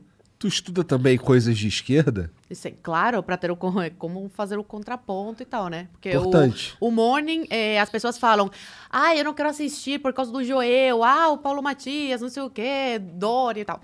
Aí eu falo: "Gente, se não tem o contraponto, vira chá de comadre". E é chato pra caramba. Tem que ter o contraponto e as pessoas não entendem isso. Falam: "Ah, não assisto por causa do Joel". Meu, o Joel é super importante. Tem que Eu ter acho que esse as pessoas- contraponto. Eu acho que quando você falou que o brasileiro acordou, eu acho que o brasileiro acordou mesmo, mas ele ainda tá meio tonteado de sono. Porque ele não consegue perceber que o que faz a gente evoluir é, é o diálogo, é a conversa, é a discordância. É, não é porque eu tô assistindo. Vai, qualquer um aí, vai, Nando Moura. Não é porque eu assisto Nando Moura que eu compro 100% das ideias dele.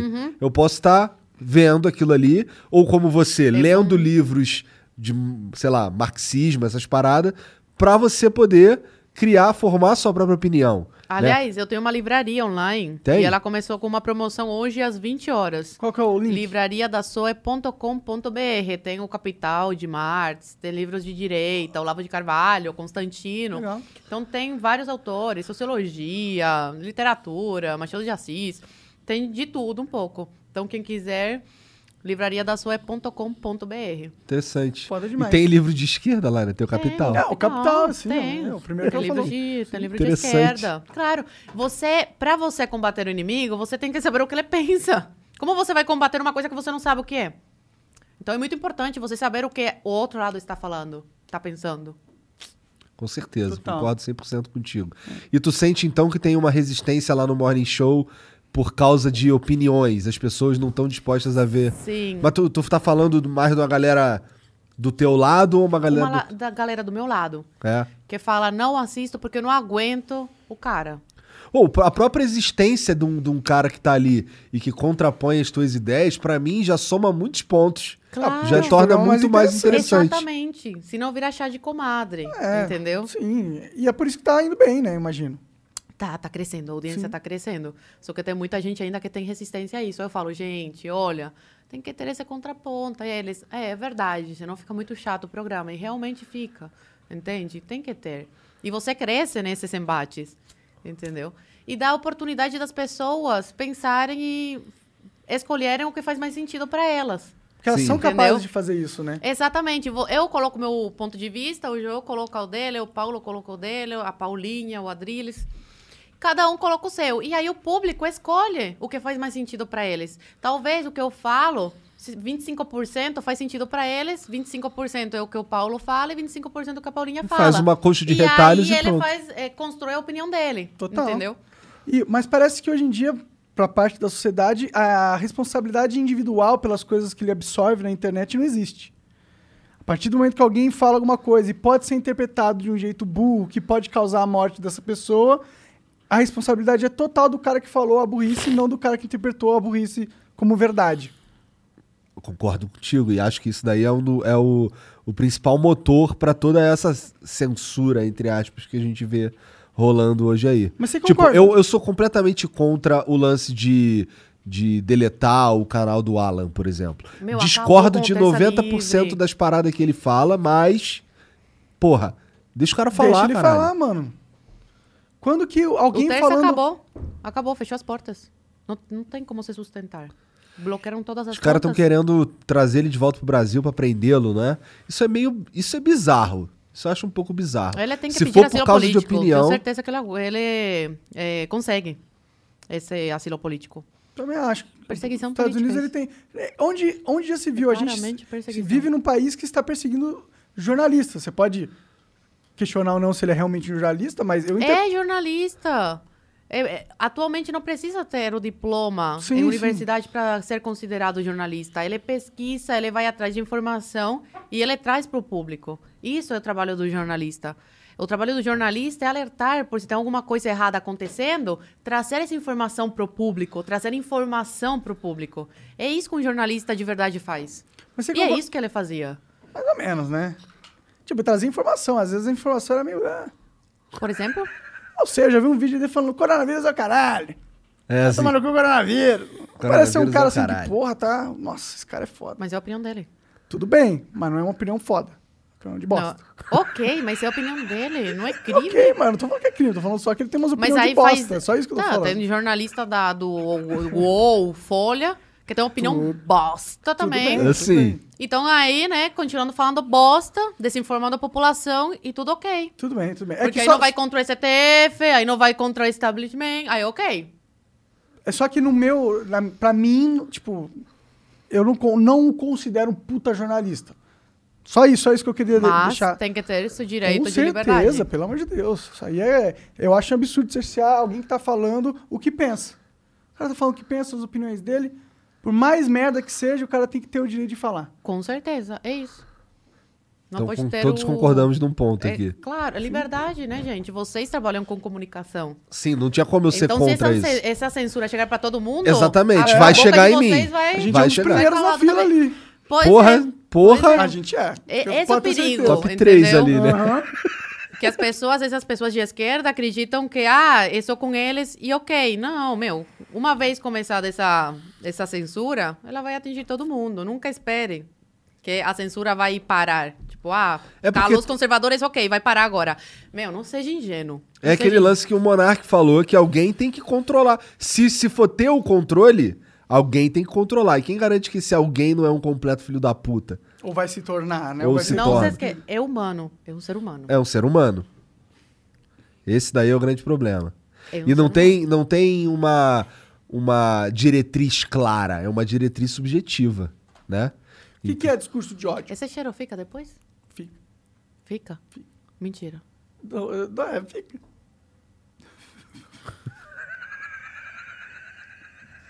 Fica não, fica não. Não? então vai, Fica é, assim. olha pra lá. Não. Eu sou pra cá. Fica não, né? Tá. Não é que amanhã eu tenho programa cedo, gente, pelo Não amor. fica Ah, não. se você não tomar fica, banho, não. sai. Não, no cabelo. Ah, que, não, ah, que vocês não lavam sempre, é verdade. Eu tô tomando Rocutan, daí não posso Não- lavar todo dia, pode senão crer. resseca demais. Pode que não, tô ligado, tô ligado.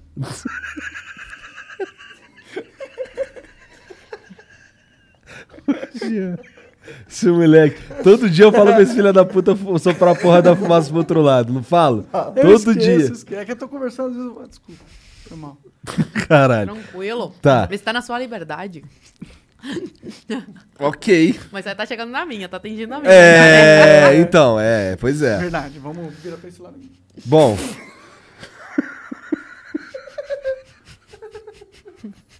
Eu não sei. né? Cancela o Monark. Bom, é. Tem mensagem aí, Tem, Gê? tem, deixa eu começar com o vídeo já. Tá, começa com o vídeo aí.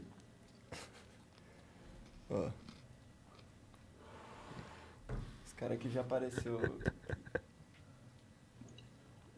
E aí, Zoe, tudo bem? É, eu queria que você comentasse um pouco sobre o governo Bolsonaro votando junto com o PT e com o Centrão, que prometeu combater, pela PEC da vingança, PEC da impunidade e afrouxamento da lei da ficha limpa. Aí, Monark, dá uma olhada, essa é antiga, hein? Que isso? Relíquia. Caralho, relíquia caralho. máxima essa Aí daí. tirou onda máxima. Essa camiseta eu vendi 10 anos atrás. Sério? Aham, e o cara comprou. É do que essa camiseta? É de Minecraft, eu fazia joguinho. Gente, eu nunca entendi esse jogo. Minha irmã quadrado, tudo É porque não quadrado. tinha lá em Cuba, pô. Não. Desculpa.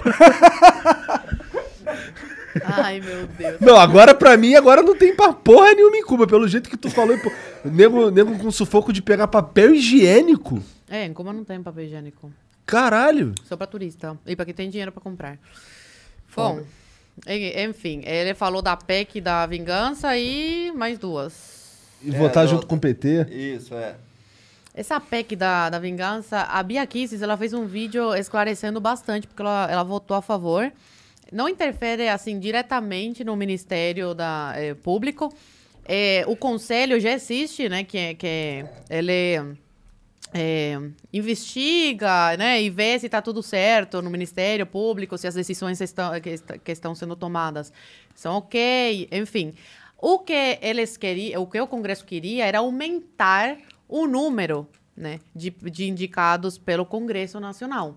Então gerou uma polêmica muito grande, mas a Bia Kicis explicou de uma forma bem didática. É, tem vários casos que o Ministério Público não é parcial. Então ele tem que ter essas pessoas que ficam de olho, entendeu? Então não seria uma interferência direta do Congresso Nacional. Eles colocariam, como já colocam, acredito que são 15 advogados que eles colocam lá, é, colocariam um pouco mais para aumentar essa essa essa coisa de de olhar para ver se o ministério está Teriam mais trabalhando. olheiros. É, exatamente. Garantir Entendeu? ali uma. Aí ficou essa coisa de será que. Exatamente. Será que é interferência política? Aí tá essa discussão, assim. Bom, o meu olhar cético sobre essa informação me diz que eles estão insatisfeitos com o atual grupo de 15 pessoas que ocupam os cargos ali. Eles querem ter uma, uma mudança nas decisões que eles tomam. Muda a cada dois anos, né? Esse, essas pessoas. Acredito Vou que cada dois você. anos. Eu não manjo. Eu acho que é. É, e só assim, tipo, é claro que eles estão fazendo porque eles querem ter mais poder político lá dentro que hoje em dia eles não têm. É por isso. Agora, se, vocês, se é bom com esse Congresso ter mais esse poder ou não, aí é outra discussão. Dividiu muito é, a opinião, né? Das pessoas, é, dos parlamentares também. Alguns. O governo, ele liberou para a bancada votar Como quisesse. Exatamente.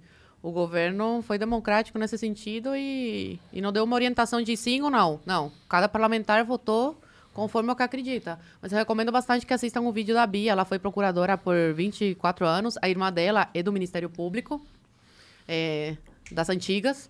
Então, ela explicou muito bem essa, essa questão aí dessa lei, que afinal não passou, né? O Congresso derrubou, já era. Já não tem mais jeito. Bom, E sobre votar com o Centrão, é o que eu te falei. Às vezes, infelizmente, tem que fazer esse tipo de aliança sim, senão não consegue governar. É, eu discordo um pouquinho de você. Não, não tem como governar, gente. Ele tá governando? Mais ou menos, né? Então. É o único que respeita leis. fez? É o único que respeita leis. As Mas ele leis. fez aliança. É, mas é bom para mostrar que ele respeita a lei- as leis. E não é um ditador como. com o Centrão não como- é respeitar as leis. É E você quer o quê? Que ele se isole completamente, aí não aprove mais nada e pronto. Eu preferia que ele fosse até o fim mesmo. Comprasse a banca antissistema mesmo. Não, não se aliasse ao Centrão. E se fosse para ser derrubado, fosse derrubado. E é isso. Não sei. Porque, como, você, como a gente tá vendo, ele Sim. não está realmente muito governando, não consegue fazer muitas coisas. Sim. Por causa da ditadura de, da toga, né? E mesmo assim ele se aliou ao Centrão. Então, se o objetivo de se, Se aliar assim tá Centrão... ruim, imagina sem, ser- sem ter se aliado. Entendi. E sobre voltar com o PT, o PT às vezes apoiar e tal, é da política. Às vezes você vai eh, votar mesmo. Se é pro bem do país, tem que se juntar mesmo. Vai fazer o quê? A ideologia não pode falar mais alto do que o bem do país. Às vezes é preciso deixar de lado a ideologia pro bem do país. Tá bom, é que eu, eu acho que. Ok, eu acho que ele deixou de lado a ideologia de certa forma, mas não sei se deu resultado. É só isso que eu que- questiono. Deu, porque sabe qual é o problema, na minha visão? Você se alia ao centrão, é aquela mesma coisa. Você acha que você tá olhando pro abismo, mas quando o abismo olha de volta pra você, fudeu, tá ligado? Sua alma foi sugada e já era. Cara, olha Foi pro abismo. agora. Essa foi foda. É. Foi, um- foi abismal essa daí. Doideira. O Acriano manda aqui, ó. Zoe, fico feliz por você se livrar da ditadura de Cuba. Você virou uma voz forte e importante contra o regime. Igual o Tony Montana fez nos anos 80 e também como Elimar Gonzalez, que fugiu da péssima situação da Venezuela. O Acriano é um babaca. tá te zoando aqui. Ah, O Tia Gabiru mandou aqui, ó. Salve, salve família. Vocês não têm medo de perder a empresa de vocês caso o PT volte ao poder? Hoje o STF está fechando canais com uma canetada. Imagina com o apoio do presidente em exercício. Lula diz claramente que quer regular a internet e a mídia. Vale a pena anular e arriscar? Cara, é que eu acho, eu acho que aqui tu tá fo- foi indo muito longe. Assim, imagina, será que não ia ter nenhuma repercussão social um cara fechar um canal, não só fechar um canal de internet, mas tirar a, a minha, a minha voz sem eu ter feito, cometido nenhum crime? É que depende do que é, vai ser crime daqui no futuro, né? no futuro não, agora, né? É bom. Não consigo discordar. Mas assim, eu nem falo só de política, pô. Mas eu entendo, mas às vezes você falou alguma opinião que, porra, na, na época vai ser politicamente incorreto falar, sua, sua fala vai causar mortes, Pô, mas tu acha e que portanto o... o seu canal tem que ser banido, cara. É isso. Mas é que eu acho isso, eu acho bizarro o, o, o, o mero pensamento. É Eu- bizarro até acontecer. Todo mundo, ó, lá no, no Irã, foi no Irã, né? Que, que o Talibã, não foi no Afeganistão. No Afeganistão, o pessoal tava lá 20 anos vivendo uma vida normal. Você podia ser jornalista, você podia ser esportista, juíza. E agora tem gente sendo decapitada na rua. E é, aí é bizarro, mas aconteceu. né? Os caras nem podiam imaginar que isso acontecia. Ah, tá acontecendo. Sendo gente que. E é, mas, eu, mas é isso. Você acha que não pode acontecer? Eu acho que vai acontecer. É. Bom, então aí como é que a gente faz? O que a gente faz então no A segundo gente turno? fala, a gente alerta as pessoas que isso está acontecendo. A gente tem inimigos da, da sociedade que querem cercear o nosso discurso e querem de várias formas, através da lei e através das grandes empresas. E é isso. Já está acontecendo. Não é uma coisa que vai acontecer, já está acontecendo. Através da lei dessas empresas. Não, tudo bem, Já mas... aconteceu com a gente. A gente tomou ban de uma semana, Nossa. que foi inclusive revertido pelo próprio YouTube, porque eles viram que eles erraram. Tomamos de uma semana no canal de cortes, entendeu? Porque um dos nossos convidados falou uma opinião dele, que pode estar errada, provavelmente estava errada, mas por ele ter uma opinião errada, nós fomos banidos durante uma semana. Nosso poder de alcançar milhões de pessoas foi tirado durante uma semana. Dinheiro pra caralho foi tirado durante uma semana por causa da opinião de um convidado. Então isso já está acontecendo. Mas e tu acha vai que o só Lula piorar. é o cara que... Olha, o Lula com certeza não vai ajudar nesse sentido.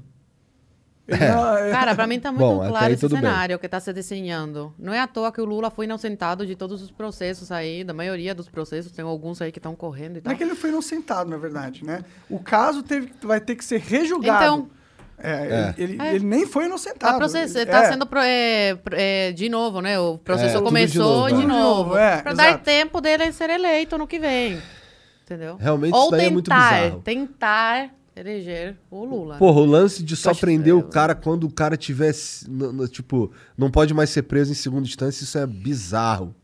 Isso é sujo. E tem livros de alguns ministros aí do STF, que eu não vou falar nomes, que no livro Porque você não vai falar nome. Você está com medo da defende, censura. defende a, a prisão Segunda em- instância. em segunda instância. E agora é É, verdade. e Aí tu eu deve conhecer, porque pergunto, você estuda será isso. que eu pego e queimo esse livro? Porque o que o ministro ensinou tá errado, né?